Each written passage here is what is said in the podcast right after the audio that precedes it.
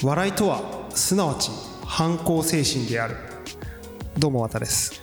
どうも田沢です。お言わないパターンで。ちょっと僕がまたギリギリにね。邪魔かなと思ってあのいやいやそんなことないですよ。ちょっと。かぶせられたい願望はありますからね。なんかね。ちょっとあの気まぐれでもいいんでなんかあれば合わせてかぶせてください、はい、今日の、えー、と僕の名言は、えー、とチャップリン。うん。キキオ・チャップリンの名言ですね。まあ笑いっていうのは、まあ、そもそもなんかあの世の中一般にのその感覚に対するなんかこう違和感ではないですけど、うん。そういうのをこうアンチテーゼでやるあからそのギャップが面白いんじゃないかっていうことを言ってるなんかすごい深い言葉だなというか僕は結構これすごい賛同してるんですけど割とこの意見にチャップリンのね、うん、うん。でちょっと今日話したかったテーマとしてもまあお笑いっはい。ていうところちょっとテーマにしたいなっていうのとあとあの前前回、えー、とちょっと僕があの「鬼滅の刃」にインスピレーションを受けまして、まあ、いわゆるこうカタルシス浄化というテーマでですね、まあ、こう廃れてしまった文化や言葉はい。あるいはまあその人とかにフィーチャーしてそういうのをこう浄化したりと、うんまあ、2人でこう話し合ってその件に関してこう深掘ったりして、そういう話がしたいなっていう企画をちょっと考えたんですけど、はい。そのですね、まあ、一発目ちょっと今日はい。やってみたいなと。はい。で特に、その、なんだばあの、このコーナーの名前とかはまだ全然考えてないんで、はい。ちょっとやりながら あの、模索していければなとは思ってるんですけど、で、えっとですね、テーマ、今回のテーマなんですけど、僕がちょっとこれ前々から話したかったはい。やつではあるんですけど、テレビっていうと、ちょっとその、あの、大きいひ、くくりが広くなりすぎるから、テレビがオワコンみたいなうん。あのね、風潮ではあるけど、えっ、とですね、テレビ番組の、あの、昔ながらのこう悪ノリ企画であったりとか、はい。まあ、か過剰なこうバラエティ演出うんっていうのをちょっと今日お題に持っていきたいなと。えっ、と、最近あの、トンネルズのタカさんが、あの、YouTube 始めたりとかで、とちょっと前にね、タカさんがね、あの、何の番組なんですか？いそれも YouTube の、なんで最近 YouTube 始めたんですか？みたいなことをインタビューしてる番組みたいなのがあって、それ聞いたんですけど、はい。だからもう完全に燃え尽きたみたいな、なんかもう自分が本当にオワコンになってしまったと。お笑い自体もオワコンになってるし、自分自体ももうそのテレビの中の自分っていうのは、ちょっともうピークを超えて終わってしまった感があって、うん。実は結構燃え尽きてたみたいなことをおっしゃってて、へで、まあ、あの僕めちゃめちゃトンネルズ世代で、まあ、あのもちろんそのダウンタウンとかも世代だから、うん。関西の番組だとダウンタウン。でも、うん。関東の番組だと圧倒的にやっぱ幼少期影響を受けたのって、まあ、トンネルズうん。だったんですよ、ちょっともしかしたら多田さんと世代がねちょっと違うんであれかもしれないけど結構僕のその黄金トンネルズの黄金期丸かぶりでうん。やっぱねタカさんがそこまでもうあの行っちゃってたっていうのを見て、はい。ちょっとショックだったみたいなところはああったんですけど。確かにでもトンネルズってテレビタレントとしてのなんかそう。例えばダウンタウンとかねあの漫才師として出てきてタレントって感じだけど、トンネルズってもう最初からもうテレビタレントっていう感じの。そうそうそうそうそう、ね。なんかその番組でも言ってたんだけど、はい。なんかむ昔芸人って言葉なかったですよねみたいな話してて、はいはいはい。で昔なんか芸人っていうよりもそのお笑い面白いことをやるタレントっていうのがうん一般的だったみたいな、まああ、だから特に関東とかってあの80年代後半になってこないとその関西のお笑いって入ってこなかったわけですなんかまあさんまさんとかがこう、はいはいはいなんていうのその出てきたりとか、ーうん。まあ、その後こう吉本の芸人がいっぱい出てくるっていうはいはい流れはあって、まあ、それで結構その芸人っていう言葉が定着してったっていうところがあるとは思うんですけど、まあ、でね、まあ、ちょっと話を戻すとですね、まあ、ただちょっとそのトンネルズがもうその世の中的に結構なんかいバッシングを受けたりとか、うん。あのーまあ、いわゆるオワコン化してるなみたいな風潮っていうのは全然もう結構前から感じてて、あーはい。あの終わったじゃないですかあの冠番組お,、うん。おかげでしたが、おかげでしたが終わる流れもまさにその流れで、こうなんかその、いわゆるトンネルズの芸風ってなんかこう、人をもうめちゃめちゃいじったりとか、あと後輩の芸人に高いもん買わせたりとか、あれまあガチでやってるらしいですけどねはい。とか、あとはその、なんていうのなあの、素人いじり。ああの、素人のお店、飲食店とか行って、汚い店だなっていじったりとか、激まずだとかっていじったりとか。確かに、その、刺激的なね、その、もともとそういうさ、結構、あの辛辣なコメディスタイルみたいなところもあるから、まあね、そういうのがちょっとまあ時代にあ合わなくなってきちゃったっていうのは、うん。まあ、前提こううっすら感じてたってういう、ん。ただ僕はねなんかそれはでも結構最近の話だと思ってて、はい。やっぱ僕が見てた80年代後半90年代前半ってなんかねやっぱそれがすごい良しとされてたような気がしたんですよ。であっていうかむしろそういうなんていうの言っちゃいけないことを言うのがうん。面白いみたいああまあなでもそんな感じはしますよね。時代があって、でなんかそこから結構お笑いが花開いてったじゃないですか、うん。やっぱりその爆笑問題とかもさ、出てきたりとか。爆爆笑なんかももうめっちゃやっちゃいけないことをさ、まあ干されたりとか干されたりとかしてるしさ太田プロを辞めさせられたりとかしてるし、うん。だからなんかそういうのがまあ当たり前というかなんかさっきのチャップリンの言葉じゃないんだけどなんかこう反骨世の中に反駁してなんかこう、うん。俺らはなんかちょっと面白いことやってるみたいなうん。ムーブメントだったような気がして、はい。はいはいまあだからここまでこういろんなこう紆余曲折あってお笑いブームってあるけど、うんここまでこう文化として花開いたのはやっぱりそういう流れはうん。僕はねやっぱ絶対あった気はしてるんですよね。うんだからなんかこう今こうなんていうんですかね世の中的に面の笑いはもういつまでも変わんないああいう芸風すマジ寒いわとか、すぐ女の体いじをいじってはいセクハラして笑い取るとかはい。マジでダイバーシティ意識してないわとかなんかそういうめちゃめちゃそういうツイッターのさ意見見る見てねまあちょっと悲しい気持ちになってたっていうのはうんあるんですけど、ううんんまあ、だからちょっと今日はそのね多分ねこのこら辺はねなんか結構話せる気がするんですよ。あうのん多分爆笑問題とかもはい。当時の芸風、まあ、あ変わってないとはいえはいはいはい。田沢さんが大好きな爆笑問題はなんかとはいえ結構やっぱ丸くなった部分もあるしなんかこうその時代の流れにこう合わせてうん。多分なんていうんですかねメタモルフォーゼしてるというか変変化してってる気はするんですけどただやっぱりあのなんていうんですかね当時の尖ってたトンネルズとかうん。爆笑問題とかあとはえっとまあひょうきん族とかさね。あとはそのやっぱたけしさんの番組うん。もうスーパージョッキーなんてさ絶対今昼の2時とかまああれね絶昼やってましたよね。対放送できないじゃないですか。う、ん。でもあれが風物詩というかさなんだって休日の昼間にお 親家族で見てましたから。家族で見てたよ。で早着替えとかさあの熱うん。熱湯風呂 やってね細川文江とかさぶち込んだりとかさあれ本当になんかちょっとギリギリポロリするかしないかみたいなそういうのがあったりとかヒヤヒヤしながらいまだにその時のその名シーンとか YouTube に上がってますよね まあ、テレビで放送できないからね、これはね。うん。YouTube でしか見れないよね、ほんとね。でもそういうので言うとやっぱダウンタウンなんてひどかったですよね、んガキひどかったとか、うん。ああ違うゴッツかな？ゴッツね、ひどかったね。だってもう動物にパイ投げしたりとか 絶対ダメだ、それも。ですよね。あと料理番組って料理をそうキャシー使うそうそうそうそう全部作り終わったらでダーンドーンっつってね、あの、あれは、スタッフ、この後スタッフが美味しくいただけましたは絶対書けない内容でしょ、なんかね、もう、むちゃくちゃにうん。卵とかをぶちまけたりとかね、そうそうそうそうそう。あの、だから篠原涼子に投げつけるみたいなね、うん。あのとこもあったし、なんか。篠原涼子があんなことになってたって今の人知らないでしょいや知らないでしょうね、もう今、もうね、超一流女優さんみたいなね感じになっちゃってるから、そういう時代がうん。ありましたよ。そうだね、ダウンタウンも全然ダメだね。うん。だから、あの、ごっつい感じは、やっぱ基本的に放送禁止が多かった気がする。やっぱりあの、うん。えっと、東野と、えっと、今田さんのね、やっぱだからその、あの、本当陰部を露出しちゃうような、モザイクしかずっとかかってないみたいな内容があったりとか、あとねなんかね、外人をいじるみたいなのも結構あったんですよ。外人ネタが結構あって、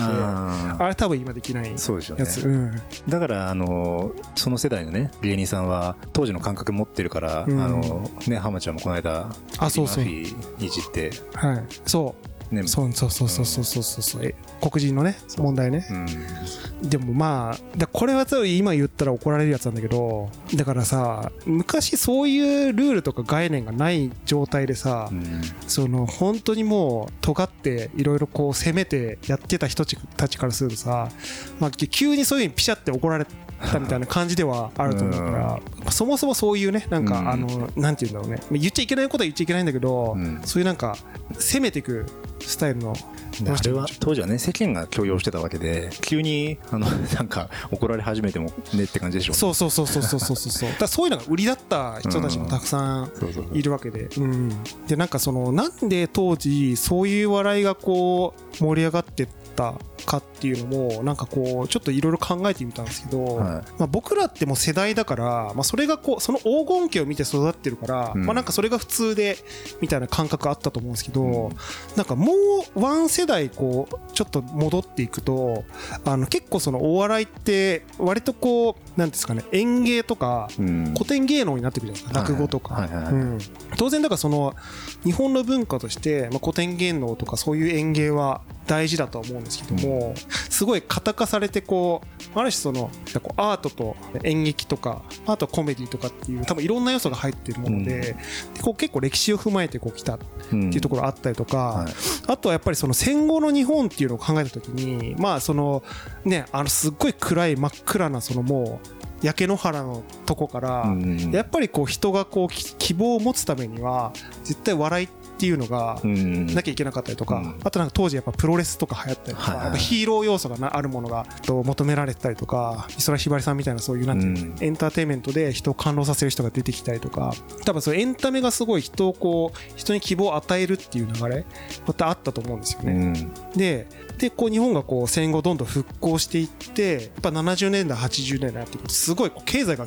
高度経済成長期でもうガーッとこう大きくなっていってで日本もこう世界から認められるうん。大国になっていくみたいな流れで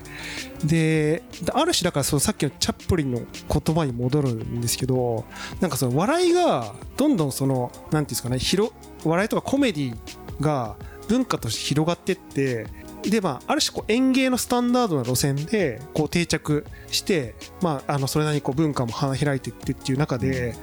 多分ちょっとだからなんていうんですかねえっ、となんかそういう型にはまったものみたいなところから抜け出したくなるそのなフェーズってうん。なんか来るんだろうなっていう気がしてなん。かそれなんか文化の流れとしてなんか結構なんかその当たり前というかその規定路線な気がするんですよ。なんかその型にはまったものじゃなくてなんかちょっと変わったことをやりたがる人たちが出てくるっていうのはまあ当然こう出てくる流れで。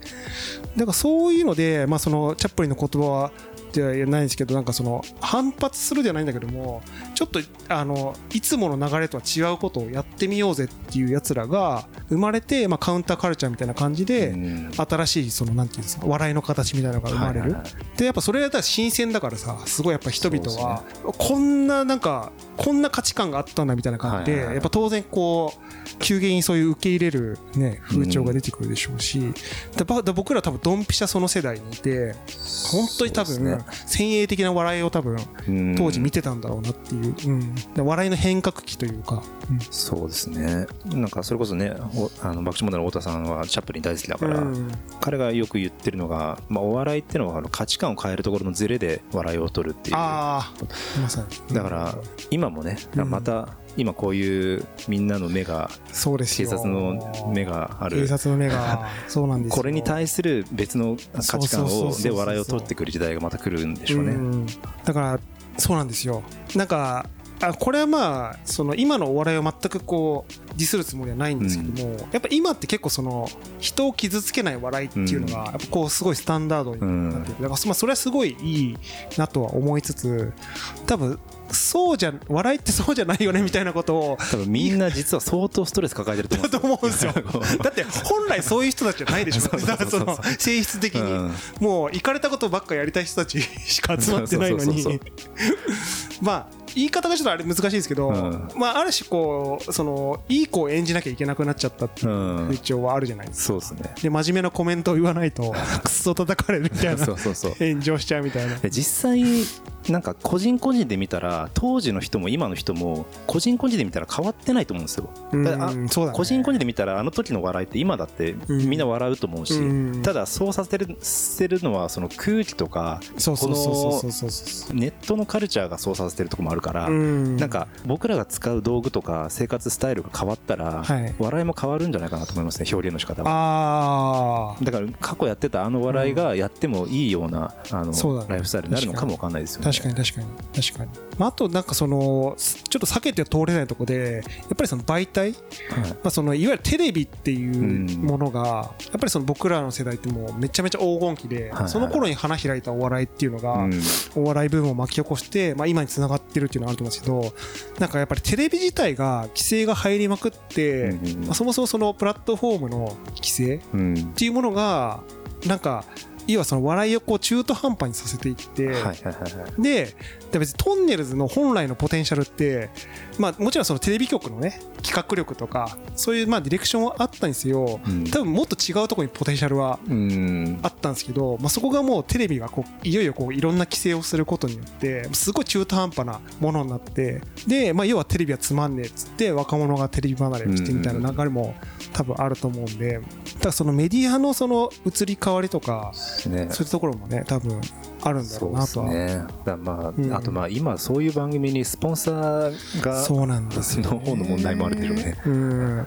まあ無理だよね。そうなっちゃうとね、うん、でスポンサースポンサーで社会の目を気にして選ぶわけだからそうなるともうなんか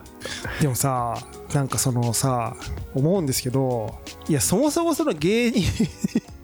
芸人さんをね 悪く言うつもりはないんだけどもう風俗通いしかしてないクズ人間みたいな人たちの、本来はそういうあのそういうのもモチーフとして面白く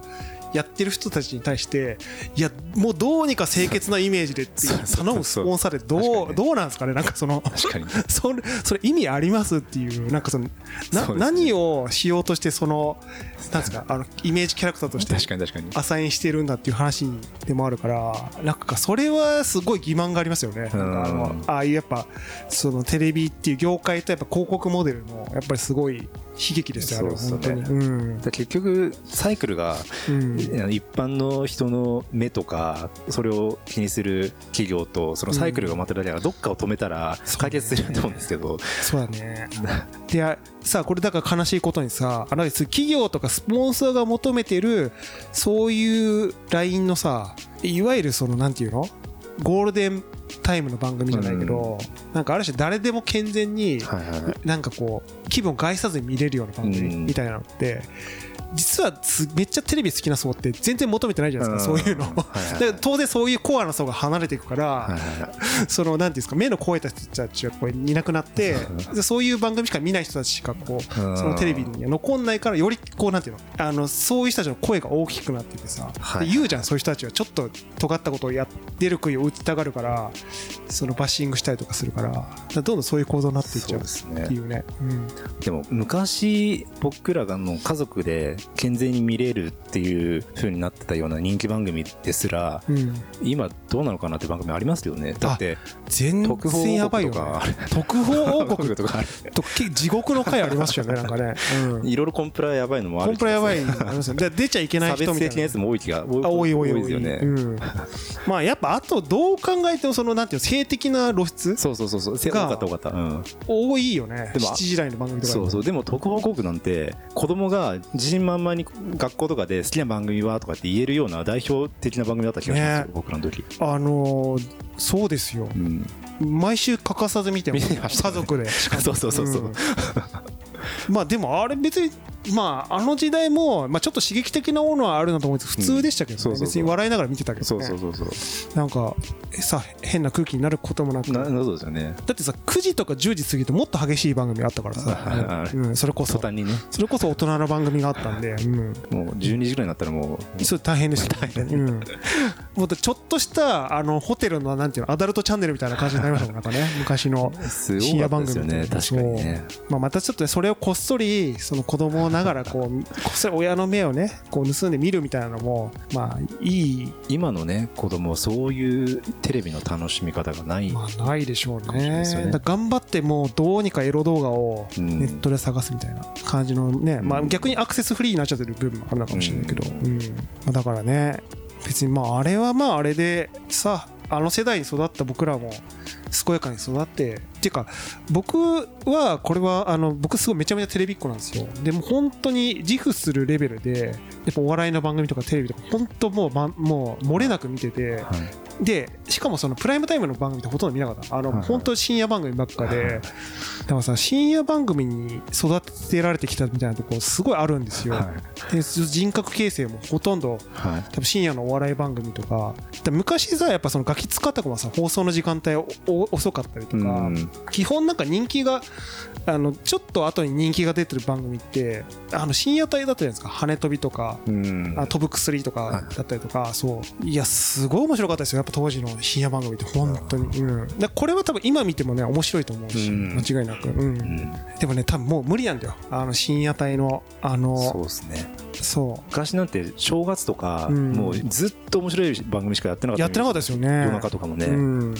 まあ、だからテレビを見るっていう感じでしたもんね。正月とかそうそうそうそうずずっとっとテレビ見てたらそれでテレビ楽しかったですよね。そうそうそうそう、う。ん。で何のテレビ見るかでその盛り上がってました。しねうんそうそうそうまあちょっとそのメディアのね移り変わりとか、まあ、そういうのもあって、うん。お笑いとか、あのーいわゆる昔のその往年の、ねえー、とお笑いのスターが、まあ、衰退していったというよりは、うん。まあ、どうしてもそのメディアのその切り替わりでメディア自体がちょっとその衰退してて、うん。まあその流れで衰退したように見えてるんじゃないかっていうのとあとはまあ年齢の問題とかもあるからね。はい。当然まあいろいろこうあるとは思うんだけどあとはその警察市民警察の 問題とかね。まああるんだけどなんかいやまあだから僕は単純にそうお笑いが好きだから、うん。そのお笑いが盛り上がる時代がね今それが僕はあんまり明るくないですけど、YouTube の方でうん。賄ってたりとかするもんなんですかね、まあ実際もう相当乗り込んできてますからね。あのうん。であのやっぱりその芸人さんがもうなんですかその YouTube に参入してチャンネル作って売れるって結構もうフォーマット化割とされてきちゃってるじゃないですかその場合って例えばトンネルズの高さん。の僕見たことないんですけど、うん。まだ。あのどんな感じなんですか？やっぱテレビでやってたことをやってるんですか？近いことはやってるああのマッコイがマッあコイ斎藤はいはいはい。があのディレクションしてるからはい基本的にノリは一緒。そうなるほどね。であの YouTube のコメントでもいまだこんなことやってんのかみたいな叩かれ方してる。なるほど。うん。まあじゃあやっぱりじゃあテレビでやってることを YouTube でやろうっていう流れそうそうそうそう。ですねなるほど。でまあプラス多分あのテレビでできなかったようなことを、うん。あのだからさ清原 とかさ呼べないじゃないですか。あのテレビに、だからやっぱ往年のそういったトンネルズの昔のそのさコーナーとかに出てた人とかをさ、はい。いじったりとかさ、うん。そういうことをしたいんだろうね。なるほど。うんまあ、もっと新しいことやっていいと思いますそうですよね。挑戦的ななんか,、うん、だもしかしたらねダウンタウンとかそれこそね。そうですよね。まだちょっとやられてないと思うんですけど、うん、あるのかもしれないですなんかね。いや浜ちゃんが。やってほしい人いっぱいい っぱいいますよね。ねそういう大物ね。そうですね、うん。うん。僕は爆笑問題やってほしいしね太田。そうあの人は全くネットは絶対やらないから、うん。確かにそうなんねですよね。確かに確かに確かに。あとはねこれちょっとそのこれは個人的な思いなんですけど、はい。あのね音声フォーマットにうん。なんか乗り込んでくるそういう人たちいないかなと思ってて、あーまあ、当然そのラジオ番組とかもともと持ってたりとかいはい芸能人の方ってもうそういうこうラジオ局がやってる番組出るからあれなんですけど独自のその自分で立ち上げたポッドキャストとかあのまあ何でもいいんですよ。本当にそういう音声配信のアプリに参入してきたりとか。うん。うんなんかそういうの起きたらまたちょっと面白いああそうですムーブメンねト起きないかなみたいなね淡い期待はあるけどね。でもやっぱりその芸能人の人とかはラジオという「オールナイトニッポン」とかはいもそのラジオというものにやっぱりロマンを感じてる人も多いだろうからその音声だからポッドキャストでってことにはならない気はしますよね。なんかひ一人語りとなるとまたちょっと違うとかね、やっぱりあの帯とか帯っていうかそのうん。時間帯ちゃんと持ってあのやることっていうことに意味を感じてる。うん。だと視聴率とかねそういうの。あの YouTube やってるお笑いの人ですらそれ言うもんね。なんかやっぱり結局ちょっと違うじゃないですか。感覚的に、だからやっぱなんだかんだその言ってもテレビはテレビでややりたいし、うん。まあ、あわやくはテレビでもう一回その宮迫さんとかね戻りたいみたいに言ってるし、ねうん、またちょっと違う感覚はそうでしょうね。あるのかなと思いつつ、うん。ただなんか新しいことをやるんであればなんか新しいフォーマットにねこうチャレンジしてなんかこうね。なんかこう切り開いてくれる人が出てこないかな、うん。うん。そういう期待もあったりはしますけど。まあちょっとねそんな感じでこれはねだからあのーまあちょっとそのねテーマとしては浄化なんで、は一応まあそのあの僕らがちょっと振り返った上で、まあ、やっぱ当時その今の世代の人たちさ当時の黄金期のトンネルズさんとかダウンタウンさんもこう見てない方もするんで少しでもちょっとそういう弔うではないですけどもなんかあのなんで今こうなってるのかっていうのが伝わればいいなっていうのはね、ね。思いますけど、うん、だからまあどうしても過去を知らない歴史を知らないと今が正しいっていう感覚になりがちだから、うん、そうじゃなくて当時は当時どういう時代背景でそういうものが価値があったかってことをちゃんと理解していきたいですよね。うん、そうですね。そうなんです。そういうコーナーにしていきたいな ちょっと初回なんで、あの、あれですけど、なんか、ふわふわしてますけど、ね、ちょっとね、またこのお笑いの話はまたちょっと、あの、またしたいですよね。結構、お笑い好きだから、僕らって本当にね、ね。実は。うん。はい。というところで、ちょっと長くなってしまったんですけど、はい。コーナーとしてはそんな感じで、体重、それまだやるんですね体重は。やります？これ。これを浄だ、ままたこすっちゃう。これを浄化するってえっ、ー、とね 100g ぐらい落ちましたまあ落ちてるなら許,、はい、許しましょう。落ちてますよ、うん。まあ、ただねちょっとだいぶもう最近もう生活がもうあのちょっとさっき話したも風邪でちょっと風邪ひいちゃってなんか、食生活がなんか、まあ、単純に食欲がないとかグラグラだったりしてっていうところあるんでちょっとねまだポジティブな痩せ方っていう感じではないかな。運動もちょっと体調がちょっとね、あれだったんで、あんまりリズムよくできてないんで、まあ、ちょっと引き続きっていう感じで、はい、そっと 言わなくなったらごめんなさい、なんかあの前から僕あの冗談っぽくいや渡さん実は太ってる自分がやっぱり実は好きなんじゃないみたいなこと言ったじゃないですか僕。そのなんだかんだ太ってる自分でいたいからじゃないですかみたいな。ああのそのデブ芸人みたいな。でも最近なんかこう今回紹介した佐藤光郎さんっていう、ね、方の本とか別の本とか読んでると、うん、そういう考え方っていろいろできるなと思ってあの、うん、やっぱりなんだかんだで太ってる自分でいたいんじゃないですかみたいな話ってどっちかというとアドラー心理学的な観点だと思うんですよ。嫌われる勇気。嫌われる勇気の。だけど逆に言うと痩せたら都合が悪いことが実はバタさんの無意識の中にあったりするんじゃないかみたいなああすごいね。その発想はすごいね。痩せたら都合が悪いことにし実は支配されてるんじゃないかっていう。だから結局今は自分の理想の姿でいるだけだっていう見方もできるなと思って。これが理想の姿だと実は、うん、僕も例えば何があるかなと考えたんですけど、まあ、全然綿さんの気持ち分かんないですけど、うん、例えば痩せてしまったらそのまま維持し続ける努力が必要になってくるとか例えばね。あまあそれはあるでしょうね、まあ、痩せたら今着てるお気に入りの服が着れなくなるとか、あ逆にね。いろいろその、痩せたら都合悪いことって和田さんなりにあったりするのかもしれないみたいな。痩せたらモテちゃうとかねなんかそう。あそうそうそうそう、ね、全然あるかもしれない。これあるかもしれない、うん、これはあるかもしれないでも一つ、うん、そうなんですよ。あとなんか痩せたらなんか面白いこと言えなくなりそうな雰囲気ってありません？そしてこの気持ち分かってもらえないんだよ多分な。んか許されなくなるというかそう。なんか何何気取ってんだよみたいな。ふうにだからそのちょっとその体型でファニーにさせてるとこあるじゃないですか、はいはい、風潮として僕は。風潮として。体裁としてなんかそういうとこあるから雰囲気で許されてるみたいなとこあるかもしれないけどちょっとそういうのの怖さあるかも確かに、うん、なんかそういうファニーさが失う 何を、何を自意識 何の自意識過剰。そういうのそういうの自意識過剰。キモいなこれ。いやあるかもね。でもちょっと言われてみたら今ちょっとそれ出てきたから、ね、まあ、そういうの取り除かな取り除かないとちょっと難しいのでもしそういう深層心理そういうのあるそうそうそうそう、うん、じゃあちょっと問いかけてみます。僕そのなぜ痩せたくないのかを。自分に。あるのかもしれない。言ってないだけであるのかもしれない、うん、マックシェイクが飲めなくなるとかね。ああいやでもこれちこれ違うじゃない。僕痩せたら飲み放題だと思ってるんですよ。逆に言うと。あでもだから痩せたらずっと維持しなきゃいけないから辛い日々がそこから始まるっていう感覚もあるじゃないですか、そんなことないんですかいやそれねでも痩せたら逆にそうなんていうのあの大食いしてボーンってなっても、うん、すぐにその頑張れば戻せるじゃないですか。でも太ってたらさそこまで行くのがもう地獄のレースだからさ。なんかそこはそんなにねない気がするんだよね、うん、でもっと多分さっき言ったような感じのことだともっとナルシストな部分であるんだと思う。そういうあるとしたら。あと実は今いろいろやってる習慣が何か失わなきゃいけない習慣があるとか、飲酒？